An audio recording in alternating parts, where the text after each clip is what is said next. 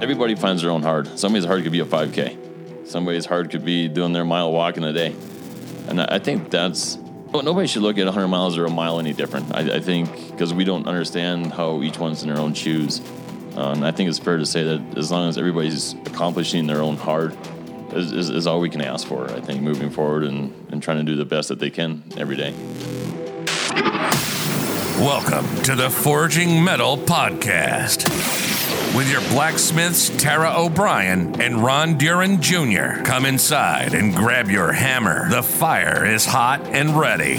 It's time to harden the up. Let's get to work. The forge is now open.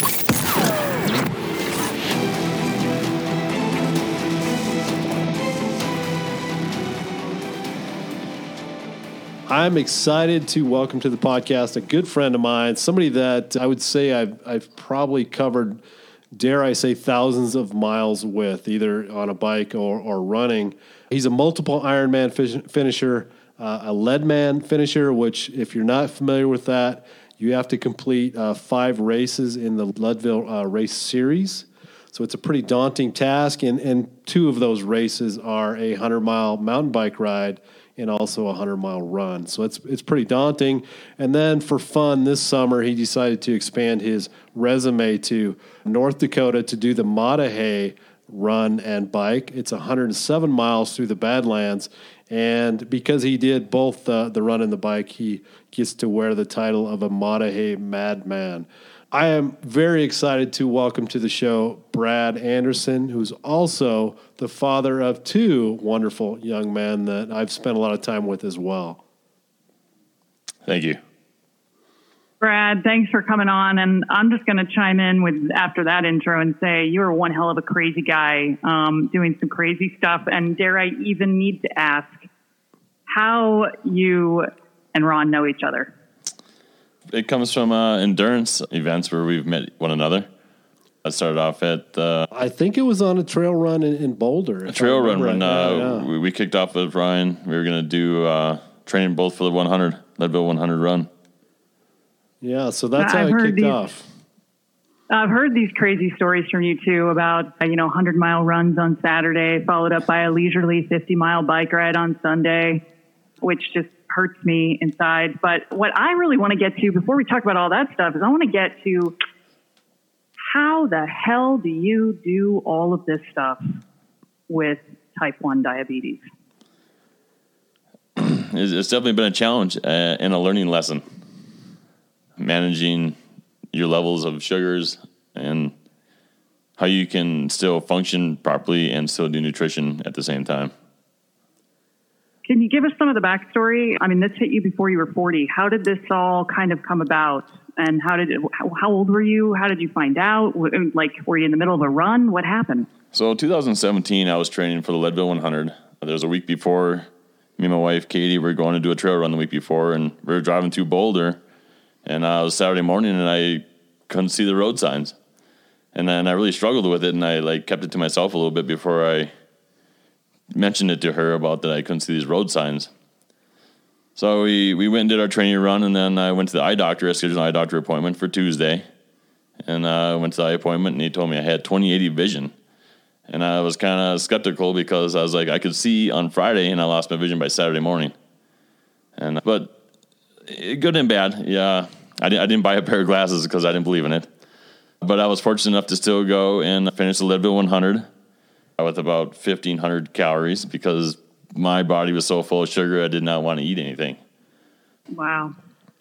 Yeah, that's amazing right there. So you basically, for listeners that are following along, he did a hundred mile run, not knowing at the time that he actually had type one diabetes. So he, he went through that race diminished. We'll just say he was diminished and still finished. And so that's that's one of the stories that's it's pretty amazing about Brad.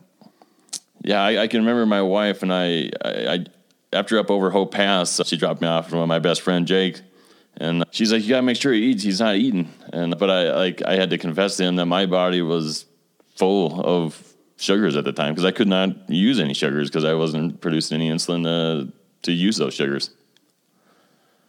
So when you find that out, you know, you're feeling pretty bad and then you get the the actual diagnosis from a doctor and your life is all athletics and and ultra running. What did that do to you?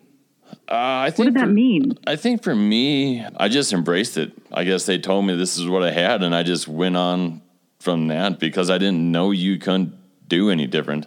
So I just took insulin to create my levels equal the best I can, and I just kept pursuing.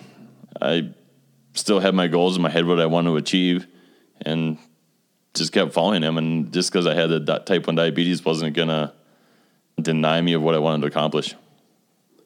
And that's amazing. So you knew, or, or, you were you were an endurance athlete before you were diagnosed with type one diabetes. Did it slow you down at all? Do you think, uh, or was it pretty much uh, just keep on rolling? I, I, think there was a bit of learning curve to get healthy again. I think mental mental wise, I don't think I let it slow me down at all. But I, I think my body wise wasn't quite matching where I was mentally. I think my mind was stronger than what my body was actually at the level to achieve some things. I thought I could still do things, and my body's like, ah, you, you need to fix some stuff before you can achieve some of these things at the same level. Wow. And so, do you feel like you're back up to that level where where you were before? Now that you've tweaked the system, so to speak. I, I think we have room to grow. You know, I. Right. we, we talked about this till I'm 50. I think I can continue to grow. So. All right, fair enough. I, I love that you said my mind was stronger than my body. And I have to ask, you know, a lot of us, when something like that happens, even when we get a setback of any magnitude, let alone uh, a lifelong health issue, it, we take a couple of days and, and we cry about it and we kind of go into, you know, the depression or whatever comes with that. It may be a, a couple of weeks or months or years of, I'm just going to give up. It doesn't sound like you did that. Why, where do you think that comes from? Boy, I tell you, I lost the state title my senior year that I that I wanted to. I, I, worked so hard to be a state champ in wrestling, and I lost in the semis, and it and it really hurt. And I think since then I've always tried to pursue, no matter what the avenues were. I wasn't I, I wasn't going to fail, and I wasn't going to dwell on any of the bad. I was just going to keep moving forward. Uh, I appreciate that you bring that up because in our first podcast, I talk about if you've listened to the first podcast, and I hope you have, I, I make a comment about my training partner saying, keep moving forward with a smile. And this this training partner that I was referencing is is sitting right here with me. That that's Brad. So that you know this this podcast is about metal and you know moving forward with a spirited and resilient attitude. And so that's how I shorten it. I say keep moving forward with a smile. So I learned that from Brad, and uh, Brad is the epitome of that. Of all the miles that we've covered, I've seen him on the struggle bus, but he's always got a smile and he always has a good attitude, even when things hurt. And, and I think that is uh, that tells you a lot about who Brad is but I think the, the, more important thing is it rubs off on everybody around you.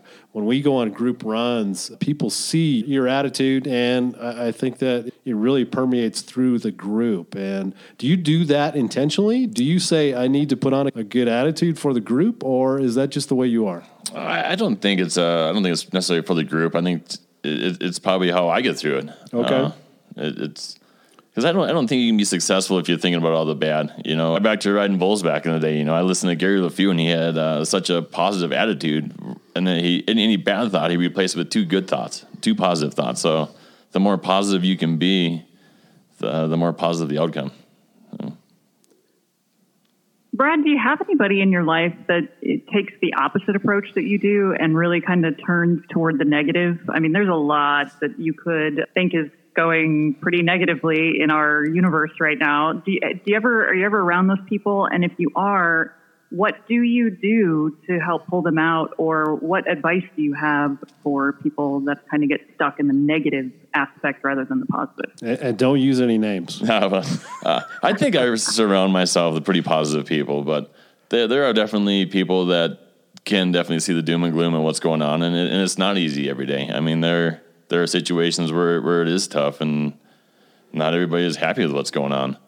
But I, I think it just still goes back to the replacement of, of one bad thought with two good things. You know, you might not be able to do one thing here, but you can do two things here. Uh, and I think you need to keep moving forward with the positive side of it. You know, I'm going to make the assumption, and maybe maybe I should make this assumption. You use this strategy, you know, when you're running a hundred mile race. I've seen you in rough shape. I've seen you with blisters on your feet that that would you know make most people cry. How is is that as simple as yeah, my feet hurt like hell, but I'm going to replace those bad thoughts with a good thought? I mean, what does that look like in, in real time? I can tell you that the, the, the, feet hurt bad enough to walk on, and, and when I ran on them, it was a little less than walking. So it was better to run. there, there's no, a positive, you know, positive you know, attitude right. right. there. Yeah, I think there are there are times just that everybody goes through ups and downs, and, and it's going to change and it, it, depends on how long you want to dwell on the lows and how long you want to dwell on the highs. Just getting diagnosed with it doesn't have to be type one diabetes. It can be any any ailment or disease. Highs are amazing to be on, but they come down too. So you need to find a balance uh, between the two. Wow, I love that. How how do you to someone imagine? And maybe you've had this experience, but someone that if you had the chance to sit down and be kind of the first person that that person talked to after they heard that news what would you share with them or what advice would you give them? I, I think looking back now sometimes i need to take my own step back and realize that not everybody looks at things the same way i do. And you you you can't just assume that somebody's ready to take the positive step forward. Sometimes you need to allow them people to understand actually what's going on with their situation and be comfortable with it before they can go forward. I just took what I was diagnosed with and said, okay, this is what I have, and this is how I move forward. Uh, some people might need the week or two, but I, I would give that, that person the encouragement every single day in order till we can take that step forward. That leads into a good a good question, and and I've I've actually had students that had type one diabetes, and I actually got you in touch with one of them. And, and, I know Brad, you and I have talked about this idea that that a lot of the advice that that type one diabetics get from doctors is certainly not to run 100 miles, but it, it's really to take it easy. And you have kind of broke through this idea that you of course you are very active and and you do this with type 1 diabetes so what's your message to others that say I want to be more active. I'm type 1 diabetic and I want to be more active. What advice would you have for them? I, I think it's definitely a, a, positive thing to keep moving forward. And I think people have been told that they couldn't do those things, which is unfortunate. But uh, everything's changed so much in what we know about type 1 diabetes and what we can achieve. But you also have to listen to your body and know your body.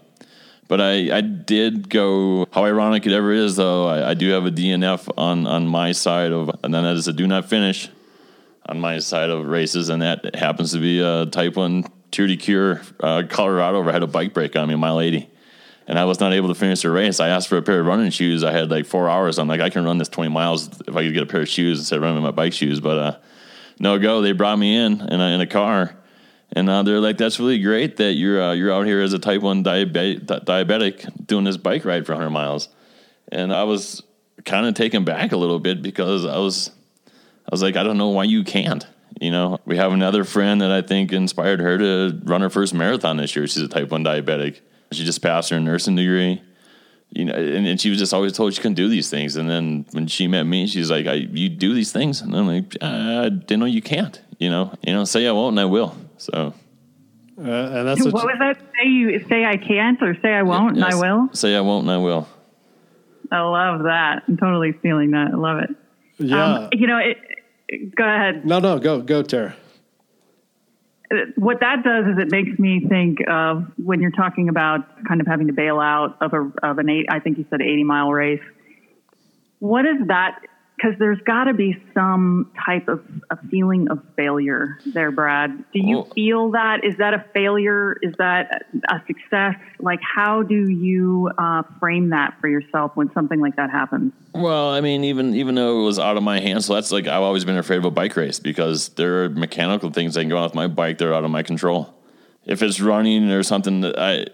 I'm nothing's gonna break on me. Well, if I break my leg or if ankle or something could take me out, but mechanically, that's not it's not going to take me out of a race. I think I can achieve most things, but when that when that bicycle hub broke, you know, it, that took me out of my control. Even on the Maah Daah Hey trying to complete the Madman, I had some issues with my bike, and that scared me. I'm like, really, I'm four miles in, I'm having these issues. I got 104 more miles to go, and uh, but we struggled with it for like 15, 20 minutes and got through it, and we completed the race. But Yeah, well, let's let's pause right there and let give the listeners a little insight. I thought this was incredibly creative of you. Um, in the middle of your race, the Maah Daah Hey 100, so it's a it's 100 and roughly seven miles of mountain biking, and you were not far into that. And what happened? The seat post. Seat post, yeah, the the seat post clamp uh, stripped out, so my seat just went to the bottom of the bike frame. I tried tightening it up once, and then I still kept climbing the switchbacks, and it even it even got worse. So I ended up taking my whole bike seat off, the collar off, switching it around. And I'm like, oh man, what am I gonna do? And I'm kind of a little worried. But I grabbed my Allen wrench. I'm like, there's got to be another four millimeter bolt on this bike, you know. And I found one out of the steering post and I took that one off. It had Loctite on it and ran it in my my seat post collar, and you know we rode it off for 104 miles. And if the listeners aren't following this, this is the beauty of find a way, right? This is there's so many people that would just say, you know what, my day's over, I give up. Uh, there's nothing I can do about this, and you uh, absolutely would refuse to do that. I know you well enough to say you're going to find a way. And I I don't know how many people would have thought to look on another part of the bike to steal a screw to fix your seat. So I thought that, that was pretty telling of your personality. I mean, you are somebody that again finds a way. Right, thank you. You know, I want to go back to this idea of failure, and, and, and I'm laughing as you're speaking because Brad and I have talked about this before, and and I know you kind of carry this around, this DNF at this race that really had nothing to do with you. Was, your bike broke.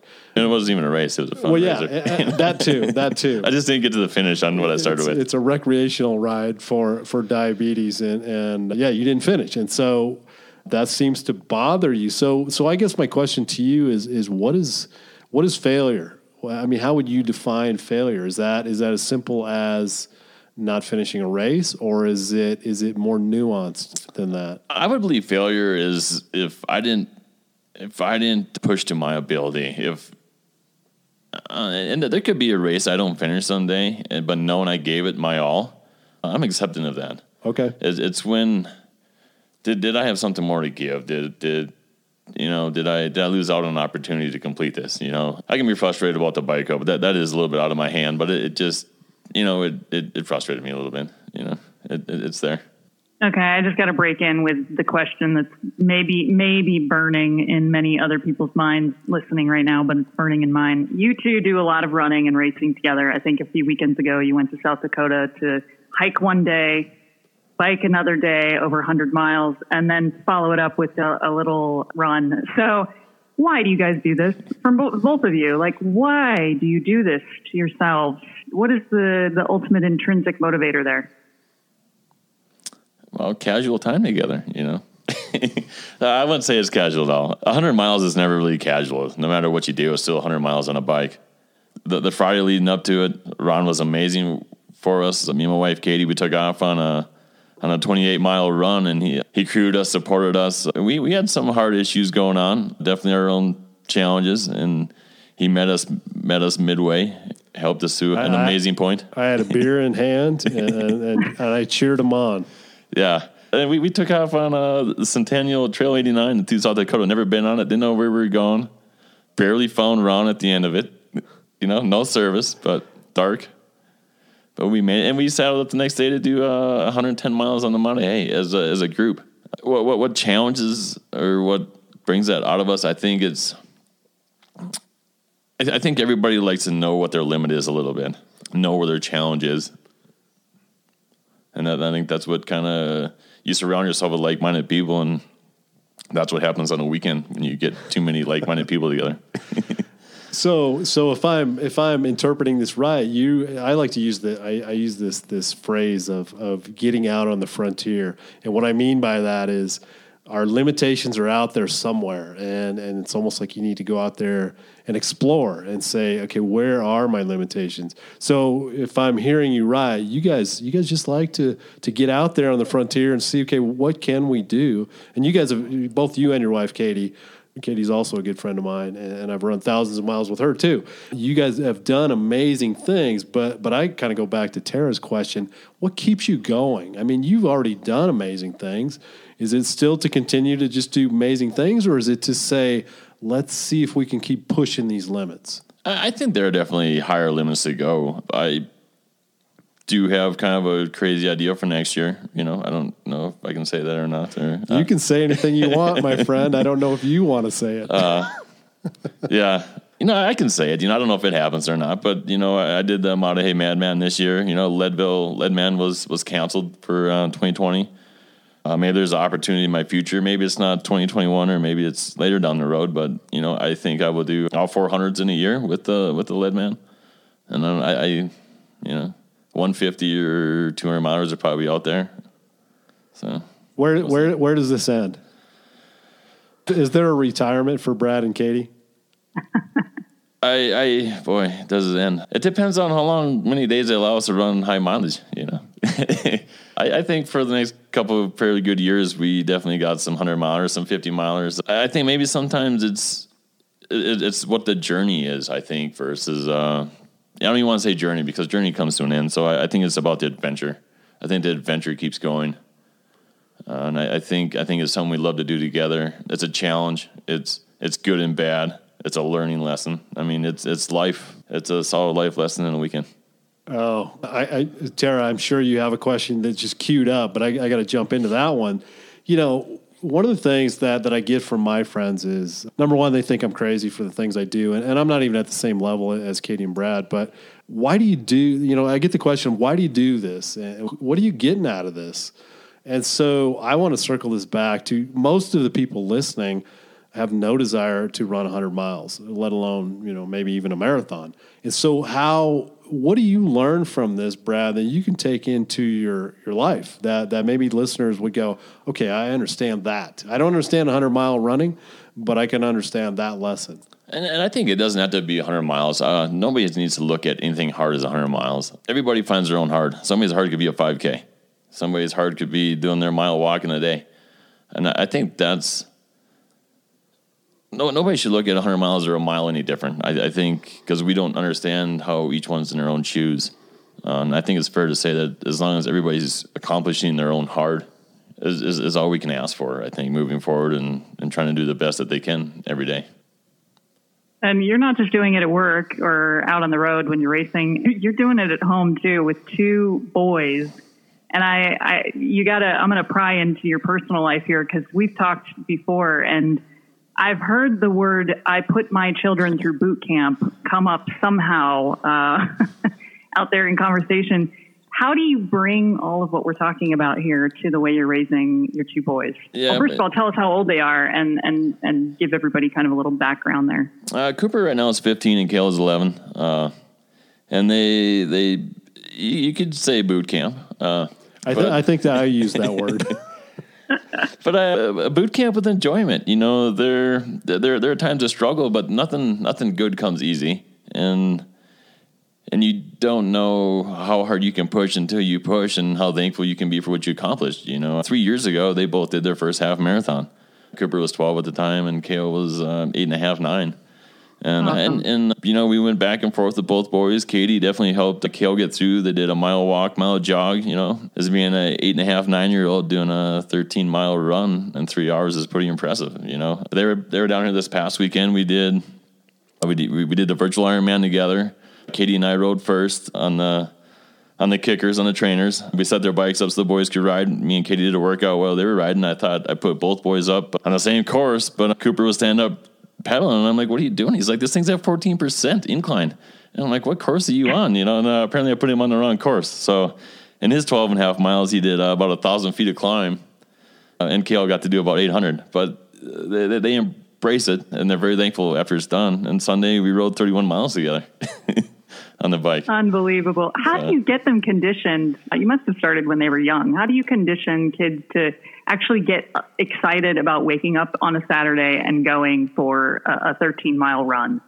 You know, it's, I think, I don't think as a parent we always give our kid uh, our kids enough credit for how good they can be if if we don't necessarily give them option not to succeed. You know, I, I, I think you just you just give them the option to succeed, and that's they're, they're going to succeed at it. You know, instead of if you could have offered not to go or go, you know, it might not have worked as well, but you know, you just this is what we're doing today, and they, you know, they, they, they both knocked out 14ers this year. You know, Cooper Cooper got two 14ers in. Kale got Mount Sherman in.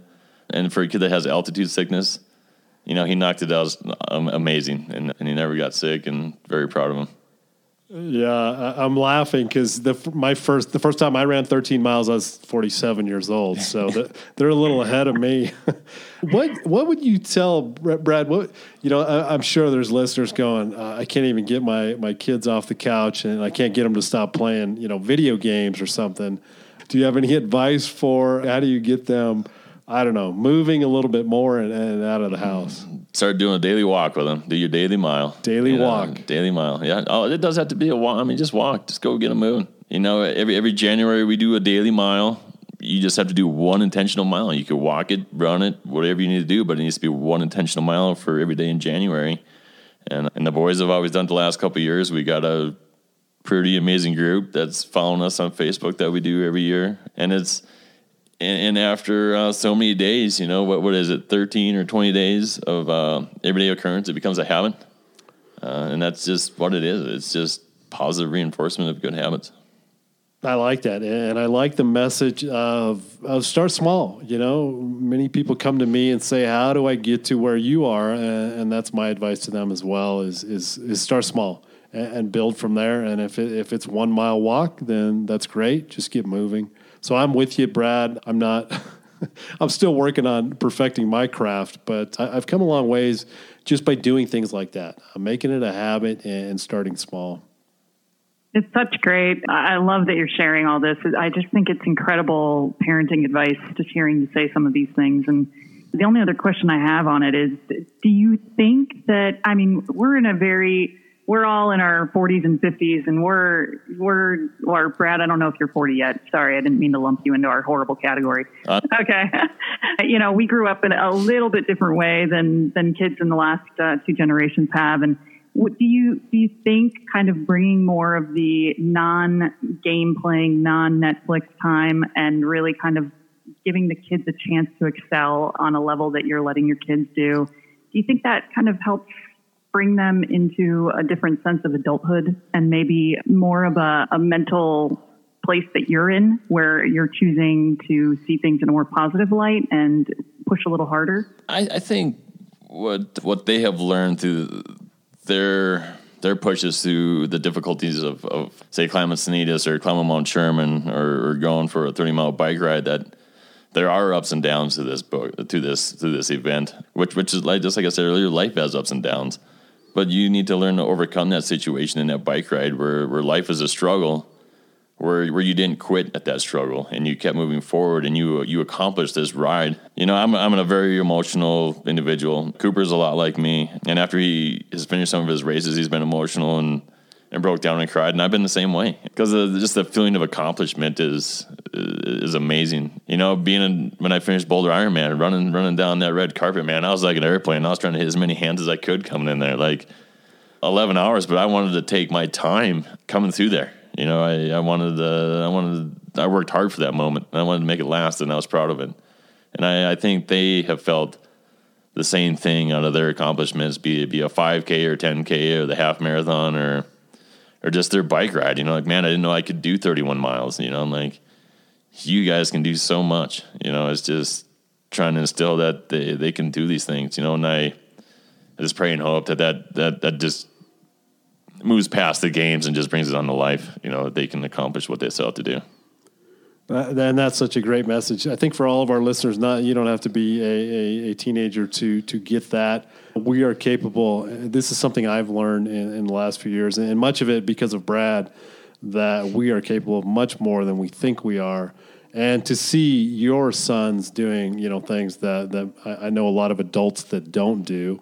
I think that that's pretty amazing, and hopefully that translates to life lessons, like you said of yeah, life is tough sometimes, and what are you going to do? You know, when when it becomes tough, what what's your what's your response to that? And so, hopefully, you're teaching them those lessons through, you know, this is through exercise, but there's a lot of ways you can learn that. Super awesome. I, I appreciate you guys listening. I'm going to put Brad on the spot a little bit. I will tell you that Brad is a coach. Maybe I'm going to put myself on the spot a little bit here. That if all goes well, and that and there's a lot of things that need to fall into place, but I'm gonna I'm gonna make another. I, I had a, a, failed attempt at uh, Leadville 100 last year, and I'm gonna take another run at it. And Brad is gonna help me get to that finish line this time. I, I'm confident, and so he'll be coaching me along the way in that pursuit. So if you are looking for an endurance coach, I can tell you I know somebody that's that's pretty darn good and and the, the great thing about Brad is he's a lot of fun. When it really sucks, he, has got a good attitude and a, and a good smile. I am grateful for our friendship. Thank you. Yeah, I was keep moving forward. It wasn't a failure; it was a little setback. yes, yes. We, we won't call it a failure. It was a setback. I, I'm not there yet, as I like to say. That's growth mindset, right? I will get there. All right. Anything that you want to add, Tara? Hey, Brad, thanks for thanks for spending the time with us. And seriously, thanks for opening up a lot of your personal life and your personal mantras. I think it's it's really helpful for not only Ron and I, but everybody that's listening. And we ask all of our guests at the end of the show the same question. You know that our show revolves around mental toughness, being resilient, and finding grit. And we're about ready to go into a really tough month here in the United States of November and going into wintertime and a lot going on. What advice around mental toughness, resilience, and grit do you have for people right now that they can build into their daily lives? Uh, I, I, think uh, I, I, think just stay strong, and I think replace the bad thoughts. If we can do one good thing every day and just stay positive, I think we can we, we can all do better and stay nice, be positive, and uh, keep moving forward. You know, that's what we got. Keep moving forward with a smile. Thanks for joining us this week. If you enjoyed the podcast, please tell all your friends. If you didn't, let's just forget this happened and we'll try again next week. Until then, join the revolution to forge metal and connect with us on social media.